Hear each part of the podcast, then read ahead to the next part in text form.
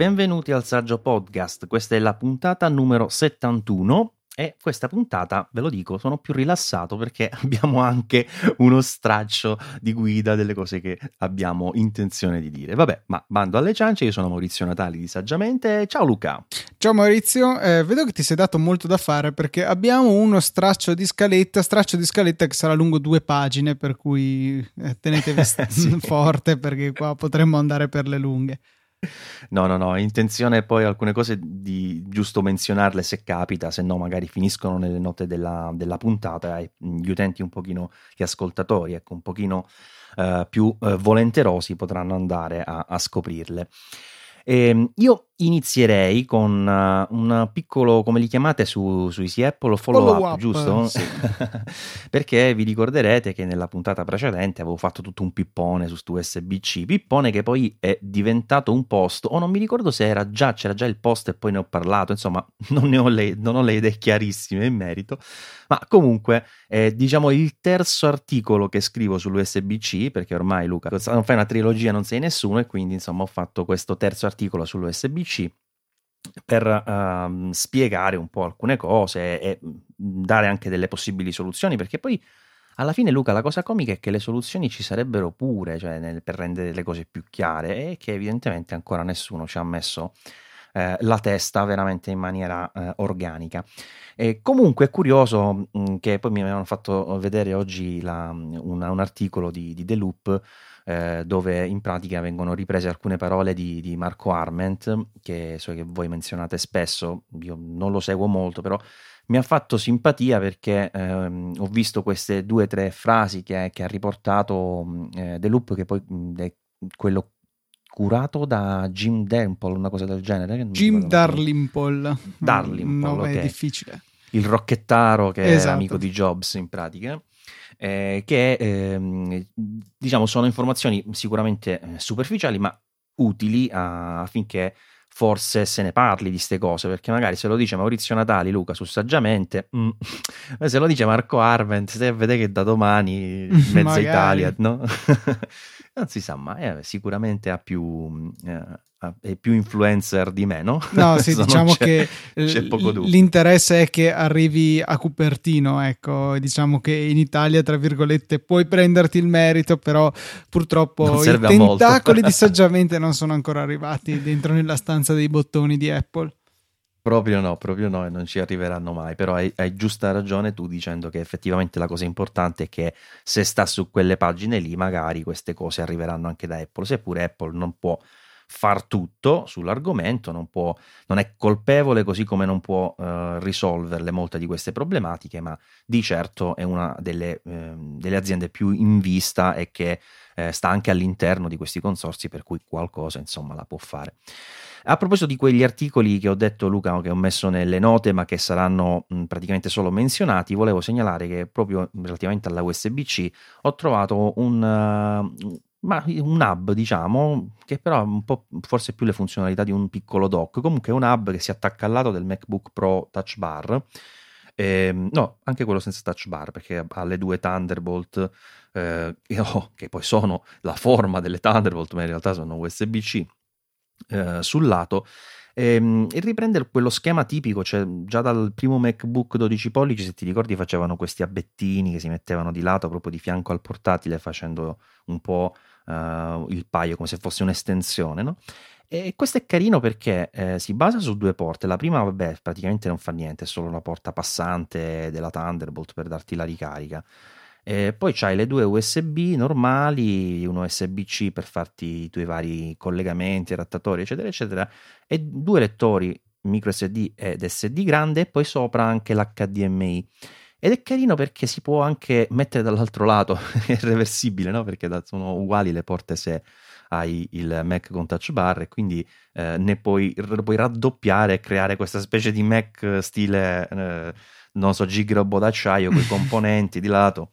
No, io con i robot sono una frana, chissà qual era quello dei componenti, ma insomma eh, diventa davvero ricchissimo di porte. Diventa solo un po', cioè sporge sul retro giusto se la giri dall'altra.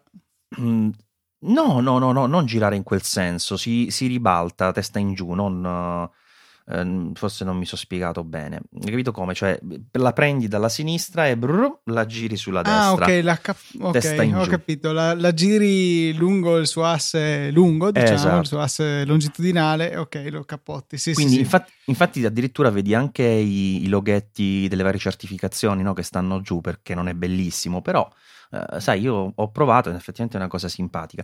Vabbè, lo volevo menzionare solo perché, eh, tra l'altro, c'era anche un, un, ottimo prezzo troverete il link nelle note della, della, della puntata, ma eh, proprio perché comunque, bene o male, sì, è una piccola soluzione, però anche qui, Luca, io mi sono accorto di una problematica proprio fisica della porta USB-C, cioè che rispetto alle altre porte, eh, che siano Lightning, che siano anche ehm, le porte USB-A vecchia scuola, eh, non so se ci hai fatto caso, ma si staccano troppo facilmente, cioè basta che tu inclini un po' e si staccano. Tu dici mm, cosa intendo? Che molte volte mi è capitato già con forse 4 o 5 dispositivi, sia direttamente eh, quelli che hanno proprio la porta collegata, tipo una pennetta, e sia quelli che hanno un cavo eh, che si sposta, basta muovere poco poco il cavo e si disconnette il dispositivo.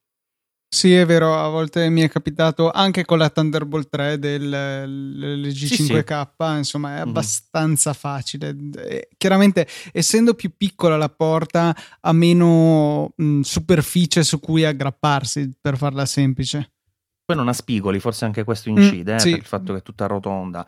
Però anche lì, cioè, secondo me, una cosa del genere non può succedere. Cioè, pensateci prima, metteteci un incastro, mettete i connettori più in fondo, aumentate l'area di sovrapposizione, fate uno... Sp- cioè, non lo so, vabbè, comunque.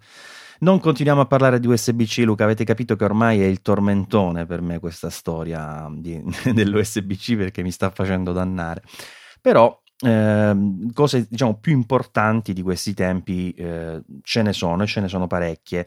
Tant'è che Luca proprio in queste ore si parla di una, una come dire, un attacco, un, non è anche un attacco, una, come, come si chiama in, questo, in, questi casi? È semplicemente una... Una vulnerabilità che vulnerabilità. è scoperta. Cioè, stasera praticamente io non posso parlare perché non mi vengono le parole, quindi mi metto in stand-by. Vai, vulnerabilità, mi sei piaciuto? Sì, una vulnerabilità del protocollo VPA2, che è quello utilizzato correntemente sul Wi-Fi nella sua declinazione AES in particolare, con, perché può usare varie modalità. Comunque, la più usata, la più, la più sicura fino ad oggi era la VPA2 AES, che ehm, ha subito un attacco per l'appunto perché è stata trovata una piccola falla. In realtà, non tanto nel protocollo quanto nelle implementazioni che sono state fatte nei diversi sistemi operativi.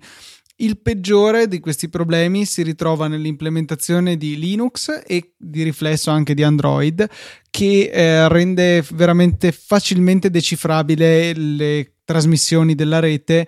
Ehm, appunto andando a sfruttare questa vulnerabilità. Altri sistemi operativi ce l'hanno, praticamente tutti, anzi oserei dire tutti, però diciamo leggermente meno grave rispetto ad Android. Quindi anco, prima di parlare un attimino veramente a grandi linee perché non è facile spiegare di che cosa si tratta. Eh, l'invito, il rinnovo dell'invito di aggiornare appena vedrete un aggiornamento di iOS, macOS, di Android l'anno prossimo quando vi arriverà. Eh, per cui no, è veramente importante. Questa volta ne va della nostra sicurezza. È vero che comunque è un attacco per cui è necessario essere motivati a attaccare una persona, non è, eh, non è, così banale e è un attacco mirato. Quindi non si riesce a carpire la password della rete, che magari potrebbe far comodo per scroccare internet o cose del genere, ehm, ma è semplicemente un modo per decifrare delle trasmissioni. Quindi dovete avere qualcosa di interessante da trasmettere, dovete avere qualcuno che è interessato ad averlo. Quindi, ok, non uh, correte in giro dandovi fuoco ai capelli, però comunque importante pecciare appena possibile. Tra l'altro alcuni produttori di access point, tra cui Ubiquiti, che sono quelli che usiamo io e Maurizio, hanno già eh, reso disponibile un aggiornamento che però diciamo non è tanto utile sugli access point quanto sui client perché la vulnerabilità sta nei client e diciamo che questi prodotti di Ubiquiti hanno reso disponibile la, l'aggiornamento anche lato access point perché questi possono connettersi a un altro loro simile simile e quindi fungere un po' da client per funzionare più o meno da repeater wifi. In quel caso appunto sono loro dei client e devono necessariamente aggiornarsi, per cui aggiornate anche quelli di corsa. Ad ogni modo, eh, in pratica va, si va a, con questa vulnerabilità a intercettare la rete in un momento critico, cioè il momento in cui il client si associa, si associa con, la, con l'access point. mi sono un po' fregato. No, comunque, nel momento dell'associazione c'è questa stretta di mano a quattro vie, la chiamano, in cui c'è questo piccolo avanti e indietro tra il client e l'access point e eh, viene derivata dalla password che voi inserite nel dispositivo come password del wifi viene derivata una chiave che verrà usata per la cifratura. E, ebbene, per farla semplice, se si riesce a fare in modo che specificamente nel terzo di questi quattro passaggi il, l'access point vada a ripetere il pacchetto che ha inviato, ad esempio impedendo al, al, al, pacchetto stesso di essere ricevuto dal client, magari con interferenze o altro, eh, si scatena una sorta di domino che porta i client a riutilizzare una chiave di cifratura già utilizzata, la sto veramente tagliando giù con l'accetta e questo comporta la possibilità di eh, andare ad analizzare la trasmissione e di qui arrivare a, ut- a ottenere la chiave di decifratura per quella sessione. Ecco, boh, ho tralasciato un sacco di dettagli, è molto imprecisa, però rende l'idea. Il risultato è che quindi, come dicevo, non è che venga scoperta la password del wifi, ma è possibile eh, andare a decifrare il traffico. Nel caso della versione precedente del wifi, la VPA con eh, il, l'algoritmo TKIP in alternativa all'AES che dicevo prima, la cosa ancora peggiore perché non solo si può decifrare il traffico, ma si può anche fare una alterazione di questo traffico, quindi fare una sorta di attacco man in the middle più spinto.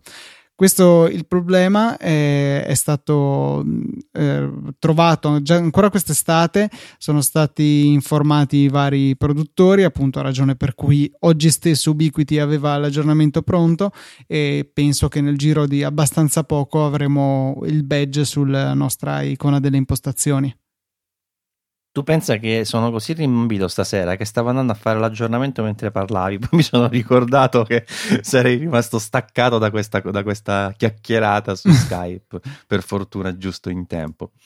Ehm, a proposito di, di, aggiornamenti, Luca, vabbè, questo per fortuna l'hai spiegato un po' perché ti devo dire la verità, pure io un po' in velocità non avevo colto alcuni passaggi un po' eh, più dettagliati, ma eh, di sicuro questo è un periodo in cui se ne, se ne parla di, di, bug, eh, anche parecchi. Mm, ti ricordi quello di qualche giorno fa relativo a Utility Disco su eh, um, macOS Sierra che, ah, Sierra che mostrava la password eh, delle unità cifrate direttamente nel campo di suggerimento. Questo è stato però eh, è stato risolto da, da poco. E, ehm, e, poi c'è anche quella che non è pro- proprio un bug, ma eh, quel discorso relativo un po' alla sicurezza che è uscito fuori in questi giorni, mi pare ne avete parlato anche su, mm, su Easy Apple, sì. eh, ovvero che le applicazioni possono mostrare allo stato attuale su iOS dei pop-up che assomigliano moltissimo a quelli di sistema in cui ti viene richiesta la password. Eh, pop-up che vediamo più spesso di quanto vorremmo vedere, non c'è dubbio, perché proprio oggi a me per esempio mi è capitato di eh, dover inserire la password quattro volte sul mio iPhone senza nessuna ragione apparente. Ci sarà sicuramente una logica, magari hanno trovato qualcosa, un cambiamento di DDP, non lo so, però comunque è un po' una rottura che certe volte ti abituano a um, diciamo inserire questa password con superficialità e se ti viene proposta secondo un ricercatore che ha fatto un po' questo studio, una mascherina proprio identica o quasi identica a quella di sistema, tu facilmente ci potresti cascare e in automatico mettere la tua password della, dell'Apple ID. Che ci sta, eh, per carità, come cosa. E poi, vabbè, ci sono un paio di, di, trucchetti che lui dice, vabbè, ovviamente se il pop-up è dell'applicazione, se chiudi con il tasto home eh, e si chiude anche il pop-up, chiaramente capisci che è certamente dell'applicazione, non è un pop-up di sistema e quindi non è proprio il caso di metterci la password. Eh, ma più che altro diciamo che comunque si tratta di un'ipotesi, nel senso che non è che ci siano già delle app malevole che facciano questo tipo di discorso. Alcuni dicono che non ci potrebbero mai essere, nel senso che Apple se ne, se ne, può accorgere. Però ecco, Luca, da questo punto di vista volevo anche confrontarmi con te. Cioè, sì, Apple si può accorgere se uno ovviamente fa un'app che la, la lancia e ti chiede il, l'Apple ID. Però nel momento in cui uno fa un'app, che ne so, con un contatore, con qualcosa in JavaScript eseguito in remoto che cambia nel tempo, eccetera, eccetera, e ti fa questo pop-up, te lo mostra non so, dopo un mese oppure eh, solo in determinate circostanze, ci può stare che l'addetto che verifichi l'app prima di mettere in App Store non se ne accorga, no? Ma sì, cioè, non è nulla di difficile. Una cosa del genere che usa API consentite perché mi pare si chiami UI Alert Controller, una roba del genere, il pop-up che viene utilizzato.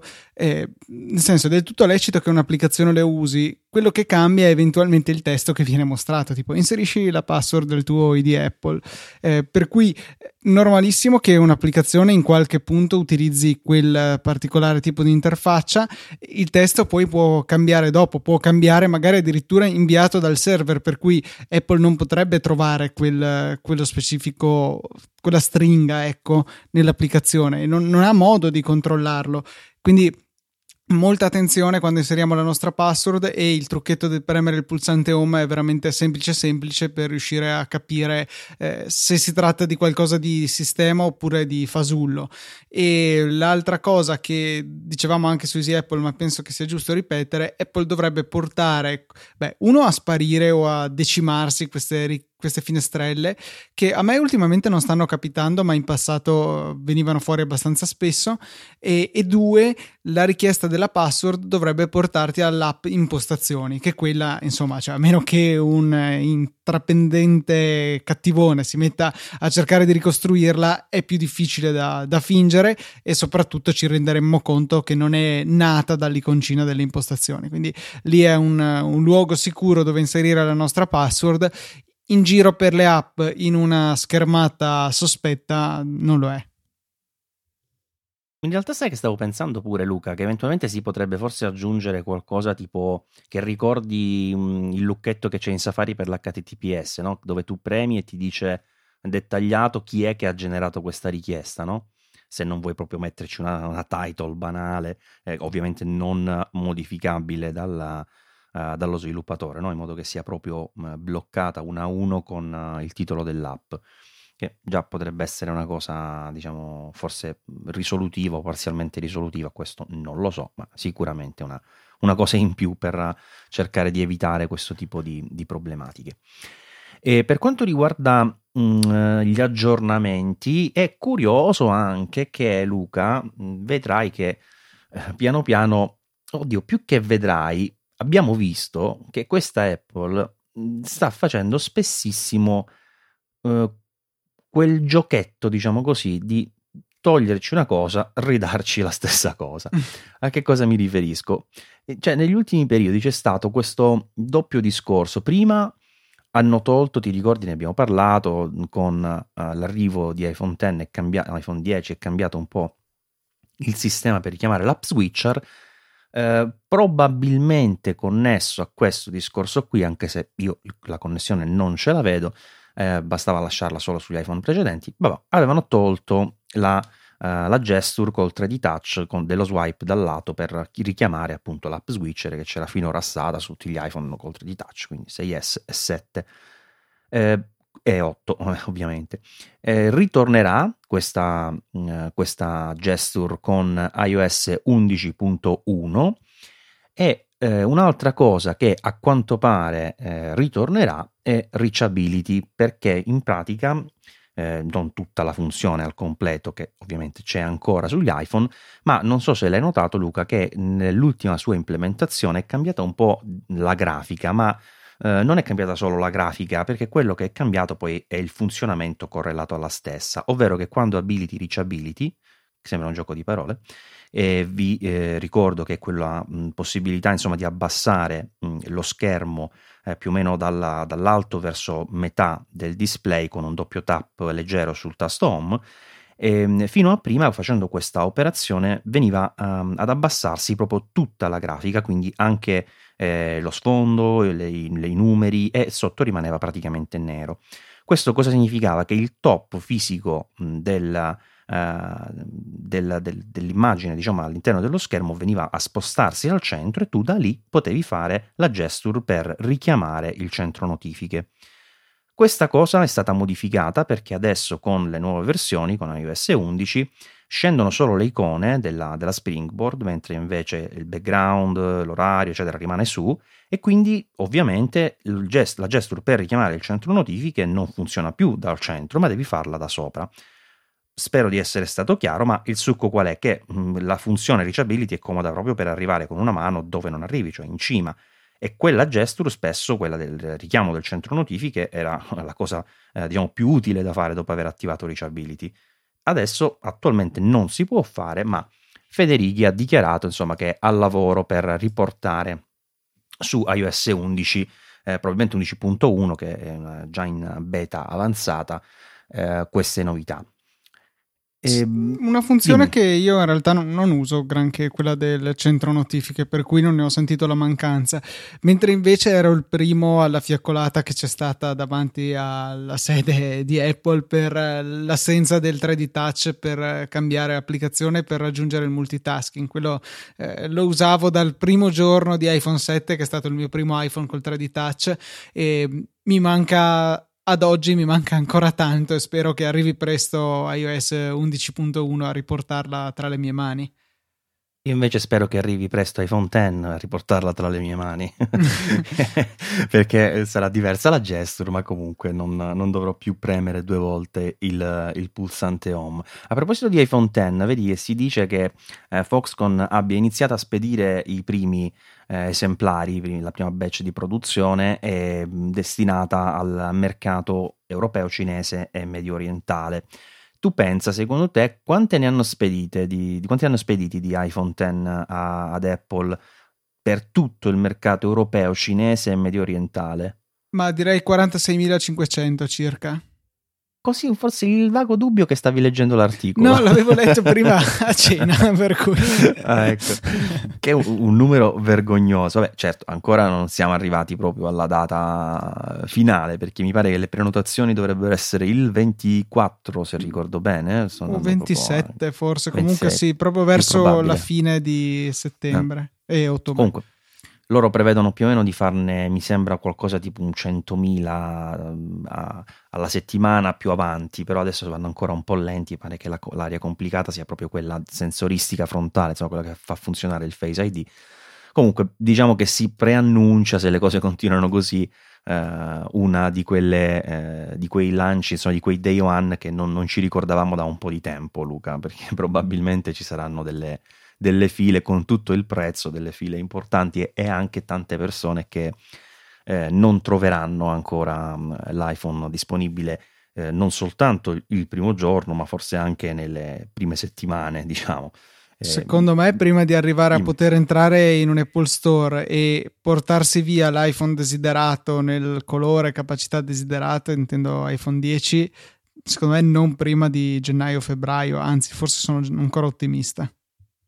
Sì, se le cose andranno così, penso proprio che, che, andrà, che andrà, in questo modo, perché eh, effettivamente io noto tanto interesse in giro e anche nelle persone non propriamente eh, legatissime insomma, al mondo tecnologico, eccetera, eccetera, per cui ci sarà di sicuro la tipica affluenza di quelli che non si perdono un day one di un prodotto, tra virgolette, importante come eh, sembra essere l'iPhone 10. Eh, in più eh, sarà anche molto ben voluto da chi comunque sta aspettando per cambiare lo smartphone e m- se ha la possibilità di investire, spendere quei soldi, sicuramente ha, ha senso insomma, che aspetti questa, questa nuovo, questo nuovo smartphone. Eh, stavo dicendo di iOS 10, eh, 11.1 che è in fase di, eh, di, di, di, beta avanzata in questo momento, ehm, che diciamo già è interessante perché eh, iOS 11 ha raggiunto in un tempo abbastanza breve il classico eh, breakpoint in cui supera per diffusione il sistema operativo precedente ed è andato già abbastanza bene. iOS 10 si era diffuso più rapidamente eh, rispetto a iOS 11 e con eh, la nuova versione, Luca, la, la minor release in realtà la 11.1 eh, si pensa che ci sarà un boost incredibile delle installazioni e degli aggiornamenti. Ma sai perché? Per Visto le che... emoji, cioè dai Maurizio, cioè, scusa, l'emoji che vomita, da quanto tempo la stai aspettando? Io da sempre. Una vita, una vita, una vita. Scherzi a parte, vedi, io l'altra volta un, uno, Simone, uno dei nostri autori mi ha detto, beh, la, la, lo faccio questo piccolo articoletto per segnalare le nuove emoji eh, in arrivo con iOS 11.1. Dico, guarda, ma, ma, guarda, forse l'abbiamo pure fatto in passato, ma più ci pensa sta cosa di scrivere un articolo per una fisseria del genere, più mi sa strano. Poi in realtà ci ho pensato facendo 2 più 2 ed effettivamente queste cose funzionano per, per, le persone, tra virgolette, normali. Tant'è che iOS 10 si pensa che ebbe una diffusione più veloce proprio perché mh, ci fu messaggi che aveva, ti ricordi, tutte quelle schifezze lì, eh, che, che, però devo dire la verità, una volta all'anno le uso tipo, per fare gli auguri di compleanno, eccetera, tutti quei anch'io, coriandoli. Anch'io. Esatto.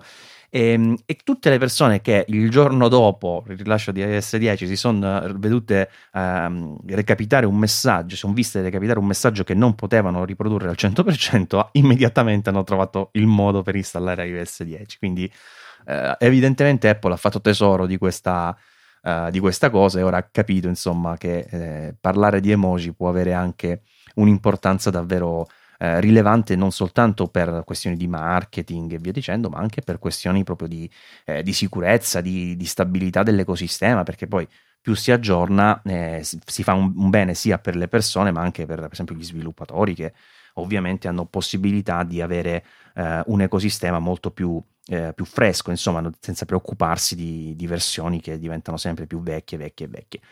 C'è però una controindicazione, Luca, perché sai, esiste questa famosa questo famoso detto, questo modo di dire, nel senso che Apple uh, con la, l'obsolescenza programmata, che te- mi fa venire i brividi quando sento dire questa cosa, eh, si mette a rallentare volutamente gli iPhone più vecchi. La sapevi sta cosa tu? Ma certo, e d'altronde è cosa nota. Come ho aggiornato iOS 11 il mio iPhone non funzionava più. no, scherzi a parte, guarda che per esempio iOS 11 eh, a me sembra uno dei sistemi operativi migliori di quelli che io abbia, ho provato negli ultimi anni, nel senso che eh, ho usato anche le beta e ti devo dire problemi ne ho avuti proprio pochi, pochi, pochi, pochi, pochi. E, eppure sto vedendo che come al solito dopo un aggiornamento ci sono le critiche e via dicendo, ma eh, stavolta mi sembra che siano davvero tante relativi, relative alla durata della batteria ridotta, al fatto che l'iPhone 6 sia diventato inutilizzabile, le solite cose, ci annoiamo anche a ripeterle per carità, eh, però effettivamente ho la sensazione che qualcosa ci, ci, sia. Ovviamente Apple, chiariamolo, non rallenta come nessuno farebbe mai i propri dispositivi, tant'è che c'è anche una ricerca eh, che ha effettuato eh, Future, Future, Mark, mi sembra, sì, eh, con eh, praticamente degli iPhone 6, 6S, eccetera, eccetera, eh, passando attraverso tutte le varie versioni e rieseguendo i benchmark, vedendo che non ci sono insomma variazioni, ma è scontato, cioè anzi al massimo ci sono dei miglioramenti in genere eh, con eh, le nuove versioni di sistemi operativi. Semplicemente vengono richieste eh, maggiori risorse, operazioni no? da svolgere, quindi chiaramente un dispositivo più vecchio sarà più lento, ma eh, cioè, è un po' il prezzo da pagare per avere le ultime funzioni anche sui dispositivi più vecchi. E poi sulle funzioni, eh, per carità, vero, cioè io per esempio sarei dispostissimo ad avere una funzione in più su un dispositivo vecchio invece che vederlo non supportato e, e, via così. Anche perché quando succede questa cosa poi la seconda fase è eh ma Apple l'obsolescenza programmata non mi mette le funzioni sui vecchi dispositivi, no? Poi te li mette, eh ma mi rallenta il dispositivo, insomma vabbè, abbiamo capito insomma, di cosa stiamo parlando. Eh, però diciamo c'è una, una piccola parte che mh, mm, secondo me è realistica, che è quella eh, che con l'andare avanti del, dei sistemi operativi di solito Apple mette mani alla, alla grafica, eh, alle animazioni e molto spesso lo fa prendendo benchmark, non ti dico l'ultimo device, ma neanche il, più vecchio, no? Quindi probabilmente questo discorso qui che ci sono delle interfacce che diventano più pesanti, mm, probabilmente è vero, no? Sì, cioè è inevitabile, è, il progresso e, cioè è chiaro che andranno a mm, tarare tutto lo sviluppo sul nuovo dispositivo, cioè eh, andare a tararsi sul vecchio non avrebbe senso. Cercare di fare le cose in modo che possano andare ragionevolmente bene anche sul vecchio, questo sì, questo è il minimo sindacale. E io penso che almeno ci provano, ma ci provino, ma ogni tanto questo può non riuscire, vedasi iPhone 4 con iOS 7, ehm, poi dopo, ecco, io ricordo sempre gli articoli che fa eh, Ars Technica in cui prova sempre il più vecchio dispositivo iOS che eh, supporta l'ultima versione. E fanno dei test eh, abbastanza poco scientifici ma che possono dare l'idea tipo aprire la fotocamera, scattare una foto, aprire l'applicazione impostazioni, visitare un sito, cose di questo genere e valutano un po' come sta andando iOS rispetto l'ultimo iOS rispetto al precedente. E quest'anno, ad esempio, hanno testato il 5S, che è il più vecchio dispositivo ancora supportato, dispositivo che ricordo essere del 2013, quindi quattro anni dopo ha comunque ricevuto un aggiornamento e ha notato sì, c'è un leggero calo delle prestazioni, ma complessivamente vale la pena di aggiornare perché il calo è comunque ridotto e le funzionalità che si ottengono sono interessanti e in più ricordiamo, ne abbiamo parlato fino ad ora, c'è anche l'aspetto della sicurezza. I vecchi iOS non vengono aggiornati, quindi l'unico modo per ricevere tutte le ultime patch, tutte le ultime eh, toppe è proprio andare a aggiornare ad iOS 11 in questo caso, 12 l'anno prossimo e via così. Luca, una flash news che non c'entra una mazza, ma giusto per, uh, per dirla. Stavo vedendo in questo momento, mi è arrivata la segnalazione di un articolo che ha pubblicato Giovanni Razziatore sul sito per uh, il nuovo Huawei Mate 10 Pro e stavo vedendo che ha la fotocamera in verticale come l'iPhone, uh, l'iPhone 10, con uh, le due, la doppia fotocamera una, su, una sull'altra. E sto pensando a quante ne vedremo adesso di queste con, uh, con, la fotocamera in verticale, che prima ci sembrava una cosa stranissima, ora diventerà praticamente lo standard, forse. Vabbè. Prima ehm, stavo sfogliando dimmi. Twitter, avevo visto i, i, live tweet che aveva fatto Francesco Graziani durante la presentazione, penso proprio del nuovo Huawei. E insomma, era buffo come qualunque cosa facessero dovessero paragonarla all'iPhone. E noi abbiamo lo schermo con più millimetri quadri. E noi eh, sblocchiamo il telefono con un colpo solo invece che alza, guarda e tira su. Cioè, eh, lui eh, penso sia abbastanza accettabile dirlo anche qua, diceva è un po' la sindrome di chi ce l'ha piccolo e deve assolutamente paragonarsi al, al concorrente più blasonato. In effetti è vero, insomma, eh, così tirare in ballo un concorrente vuol dire che tu hai paura di quel concorrente. Cioè, un conto è cercare di fare il meglio, magari lanciando qualche frecciatina, un conto è scrivere rispetto all'iPhone sullo schermo con tanto di foto.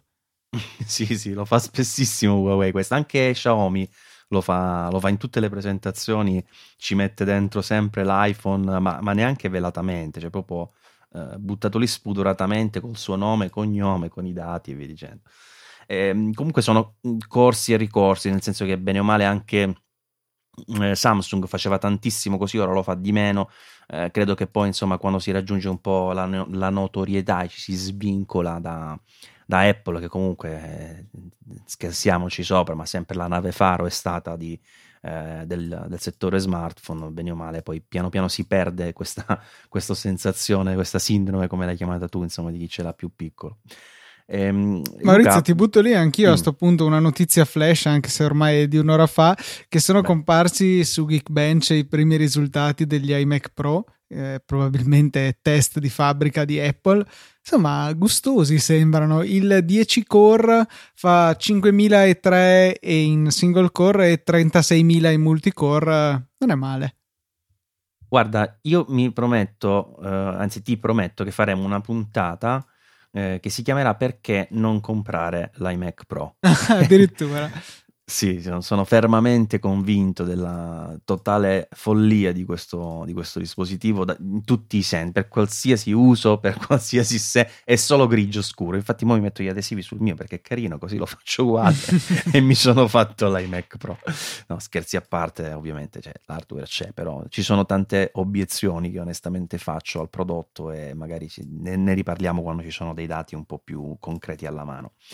Eh, a proposito di cose che non hanno assolutamente dati concreti, voglio fare una segnalazione che non troverete nei link perché non c'è nessun link, ve lo sto dicendo io, eh, cioè che secondo me Apple ha seri problemi con i driver del Bluetooth 5.0, perché se non erro, eh, attualmente ce l'hanno solo due dispositivi, il 5.0, che è l'Apple TV 4K e l'iPhone 8.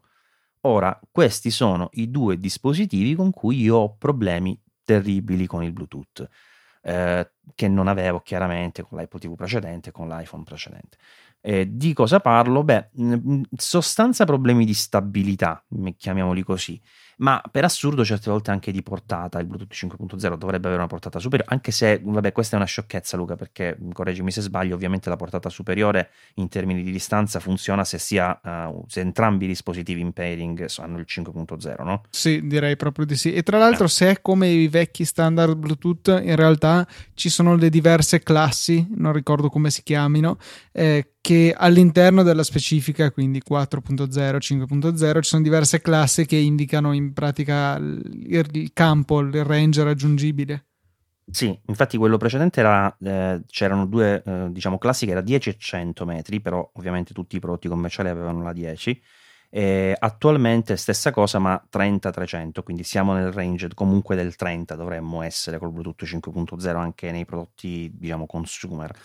Eh, comunque, per farla breve, i problemi di cui parlo, eh, l'Apple TV 4K, non so se l'avevo già detto, ma eh, praticamente io la tengo sempre l'Apple TV dietro il TV, un'abitudine che ho da una vita e soprattutto da quando insomma, questa forma, questo form factor molto compatto. E ovviamente il, um, eh, il, Siri Remote, io lo chiamo Siri Remote anche se in Italia non si chiama così, non essendoci Siri, eh, è eh, Bluetooth, quindi funziona senza avere il raggio di tiro uh, diretto sulla, sulla Apple TV.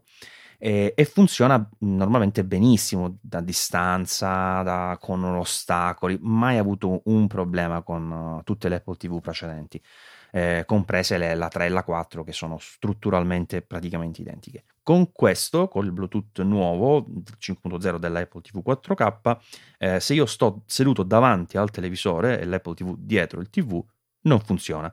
Va a scatti. Io pensavo si fosse rotto il telefono, ci ho messo un po' prima di capire cos'era il problema e poi me ne sono accorto perché invece con Uh, l'applicazione, eh, neanche l'applicazione che ormai ci sta nel, nel, control center, quel richiamino comodo comodo per la, l'Apple TV, eh, da lì funziona benissimo e quindi ho capito che era, eh, che era quello. L'ho sostituita, stesso problema, quindi non, è, non era difettosa.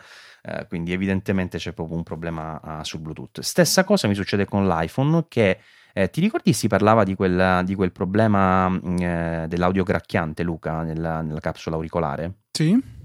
Eh, io quello non ce l'ho avuto, però quando ho installato l'aggiornamento che doveva risolverlo, da, da, quel momento praticamente tutte le connessioni Bluetooth ogni tanto impazziscono, gracchiano e saltano. Molto bene, mm, Quello stereo della macchina, con, anche con gli AirPods uh, di Apple, quindi un, una tragedia. Quindi secondo me mh, mm, no, non è un problema hardware, ci metto la mano sul fuoco, che qualcosa lato, lato driver che dovrà essere un po', un po corretta e, e riveduta, ma uh, sicuramente se eh, avete Apple TV 4K, iPhone 8 e riscontrate problemi col Bluetooth, intanto segnalatelo a Apple che male non fa.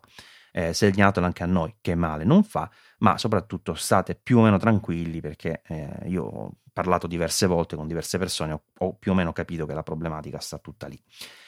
Ehm, Luca, volevo dire un'altra cosa, eh, che una cosa che mi ha fatto venire in mente Federico, Federico Traveini, cioè eh, se ti ricordi lui qualche giorno fa, ah, oddio forse mo è passato un mese, eh, aveva fatto un, un documento di, su Dropbox, su, su, Paper, in cui aveva messo praticamente la, la scrivania eh, e aveva anche elencato le cose che c'erano nella scrivania dicendo questo eh, lo uso così, questo mi piace così, eccetera, eccetera, quindi il mouse, la tastiera e via dicendo.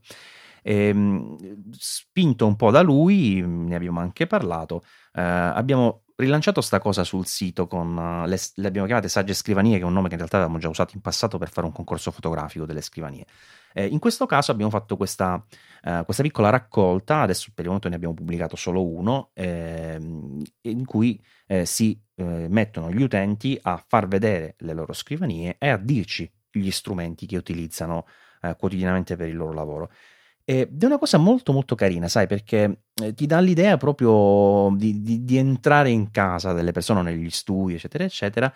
E molte volte ti capita di trovare, sai, quella kick, quel prodotto che non, non, non conoscevi, oppure quell'idea di disposizione che non ti era venuta in mente. Eh, non lo so, eh, a me è una cosa che, che, fa molto piacere questo discorso qui di, di condivisione, diciamo, del proprio ambiente di lavoro. Sì, anche a me piace soprattutto eh, vedere quelle più pulite, minimaliste. Seguo anche un account su Instagram che si chiama, mi pare, Minimal Setups o una cosa del genere, dove ci sono sempre queste belle scrivanie ordinate che se non altro appagano la vista, ecco. E tra l'altro è interessante che, malgrado non, ehm, non sia specificamente un, uh, dedicato, ecco, un account dedicato a scrivanie di utenti Apple, il 92,7% circa sono di iMac, MacBook Pro, insomma, eh, dispositivi Apple che la fanno da, da, padrone su queste belle scrivanie curate. Eh, leggete quello che volete in questo fatto, però ecco, così è in questo in questo account che è molto molto carino, magari ve lo mettiamo nelle note della puntata, che ha 204.000 follower, per cui dai è abbastanza interessante. e, ehm, sì, anche a me piace comunque questa cosa, anche su YouTube ogni tanto vado a vedermi video, eh, c'era quella scrivania assurda che avevano fatto per MKBHD, che era fatta come a Z praticamente, con una gamba sola obliqua, eh, incredibile. Ah sì sì, l'ho vista, l'ho vista. E insomma, mi piace sempre molto andare a spiare a casa degli altri com'è il, il loro setup. Eh, magari potrei mandare anch'io la mia, ma prima devo in questa che ho a Udine, devo nascondere i buchi che ho fatto quando ho sbagliato il posizionamento della staffa del, dello schermo. Vabbè, che ma dico io, Luca. Più, senti a me, è più facile nasconderli col clone di Photoshop che, che con la calce lì. È vero, io pensavo, mi ero messo un promemoria di portarmi un pennarello nero per, per coprirli, però effettivamente. Dai, magari ti manderò una foto. Eh, bravo, va, bravo. Anzi, e soprattutto anche voi che ci, ci vabbè, stasera scusatemi, sono veramente incasinato con le parole, che ci state ascoltando. Eh, se vi va, mandateci qualche dettaglio sulla vostra scrivania. Abbiamo anche creato una, una casella di posta dedicata a sagge scrivanie chiocciolasaggiamente.com. Se vi va, insomma, ce la mandate. Il format è molto semplice, insomma, una, una fotografia e un po' una descrizione. In realtà basta anche un punto elenco se, voi, se siete un po' svogliati eh, con i prodotti che utilizzate e che si vedono nella foto. E, eh, magari anche con un vostro, una piccola vostra considerazione insomma, su, sugli stessi. Eh, come hai visto, Luca, avevo segnato una miriade di cose, ma mi sembra che siamo stati molto veloci. Non, non, vedo, non vedo, che sia rimasta molta roba insomma, da, da dire. Eh, giusto avevo segnato un'altra cosetta interessante del fatto che la, la GoPro Hero 6 che è uscita da, da qualche giorno. Eh, tra l'altro prezzi assurdi, infatti sono, sono, già andati un po' in discesa dopo qualche giorno, secondo me non ne stanno vendendo neanche una, anche perché diciamoci la verità, ormai eh, ci sono delle, delle, action cam, intanto quelle cinesi che, che fanno sfacelo perché eh, sai bene anche tu mi pare ne hai una di quelle di Xiaomi e sì, esatto. funzionano già un gran, gran bene diciamo, mentre i professionisti ormai pochi usano secondo me ancora le GoPro tranne quelli sponsorizzati. Eh, ci sono quelle di Sony che secondo me funzionano meglio, anche perché hanno la stabilizzazione, quelle top di gamma che qui non c'è. Ma a parte questa piccola parentesi, quello che volevo dire è che una particolarità della, della nuova Hero 6 è che funziona anche, ah, cioè che funziona, che ha, eh, registra eh, sfruttando i nuovi eh, formati eh, che sono anche presenti sulla, sugli iPhone 8 e anche alcuni precedenti, mi pare, quelli che hanno la possibilità di codificarli direttamente dal processore, forse a set, il, il 7, cre- credo anche il 6S, no, il 6S li può vedere i file H265 video eh, o HEVC eh, il formato anche fotografico che sarebbe HIF, come si chiama? HIF. Ogni volta devo pensare eh. all'acronimo e ricostruirmelo in mente. Infatti. Mi pare che l'iPhone 6S, dicevo, li possa vedere ma non registrare, non sono certo, ma sto andando un po' a memoria, però il succo è che la, la Hero 6 insomma già utilizza questi nuovi formati proprio perché eh, andando a registrare con uh, alti eh, in 4K con tanti frame uh, al secondo eh, i file sarebbero enormi e invece con la possibilità di utilizzare un codec più efficiente come l'H265 si ha la possibilità di eh, stoccare insomma meno informazioni sulle, eh, sulle memorie eh, io sto utilizzando questa cosa da un po'. Tu che, che hai fatto? La stai adoperando nuova, i nuovi formati? Li stai usando? Non ancora perché non ho ancora aggiornato ad iSierra e quindi non potrei modificare le foto eh, da Photos. E quindi sto ancora tergiversando, ma poi quando aggiornerò. L- passerò sicuramente al nuovo formato, tanto poi eh, al momento di dover condividere è tutto gestito in maniera corretta e trasparente dal sistema che produce delle JPEG o dei file H264 che sono digeribili da più o meno qualunque altra cosa. Oggi mi è arrivata un'email da, da un amico con delle fotografie. Eh, sto usando in questo momento sul, sul, Mac Spark non Mail perché devi sapere che ogni volta che c'è una, una major release di macOS eh, Mail impazzisce sul mio computer e quindi passo tipo due mesi che Uh, uso altri client finché non capiscono come che cavolo devono fare per risolverlo, poi dopo tot aggiornamenti riprende a funzionare, però io devo dire sono anche di coach ritorno poi sempre a utilizzare mail appena possibile. Comunque su Spark in questo momento ho ricevuto una mail di un amico con degli allegati fotografici e, ehm, e, e mi sono accorto di questa cosa perché gli allegati erano proprio con l'estensione H, HIF, quindi in realtà eh, mi sono stati eh, inoltrati e consegnati eh, nel formato già eh, di nuova concezione. Che, che, non ho capito ancora come sia potuto succedere questa cosa, perché diciamo il client, cioè non possono sapere che client sto usando e via dicendo, quindi probabilmente eh, non lo so. L'iPhone ha tentato comunque di spedirle col nuovo formato, o magari era airdrop e non me ne sono accorto. Vabbè, comunque, e ancora di sicuro c'è un po' da capire su questi nuovi formati e una delle cose che tanti si chiedono è se effettivamente la qualità è, è paritetica rispetto anche ai JPEG dal, sul discorso fotografico. Eh, sto facendo qualche prova proprio in questi giorni perché ho quasi finito finalmente la recensione di iPhone 8, ci sono lentissimo.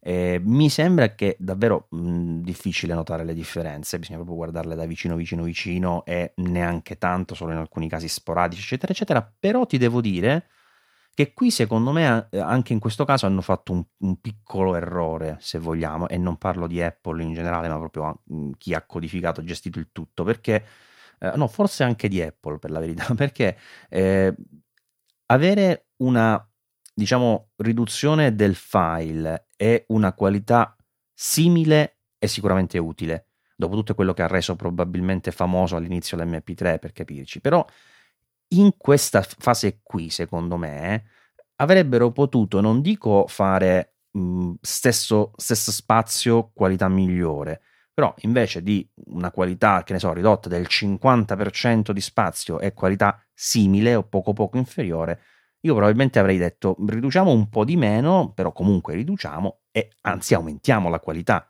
no? Cioè sarebbe stato secondo me un bilanciamento più corretto in una fase in cui comunque si va verso eh, un miglioramento di tutti quelli che sono gli standard anche di chi guarda o chi ascolta musica, chi vede video, eccetera, eccetera. Cioè ti aspetti una qualità superiore e andare a ridurre tanto lo spazio e però riducendo un pelino la qualità, ok, che è un buon risultato, ma che senso ha? No? Ma forse hanno valutato che anche con un leggero incremento della qualità per, non sarebbe stato percepibile e quindi non sarebbe valso la pena e quindi faceva più eh, effetto dire abbiamo dimezzato la dimensione del file e si vede più o meno come prima, mentre dire abbiamo migliorato del 3% la qualità e siamo riusciti a ridurre del 30% le dimensioni non avrebbe fatto lo stesso effetto. Comunque notevole, ma non avrebbe fatto lo stesso effetto.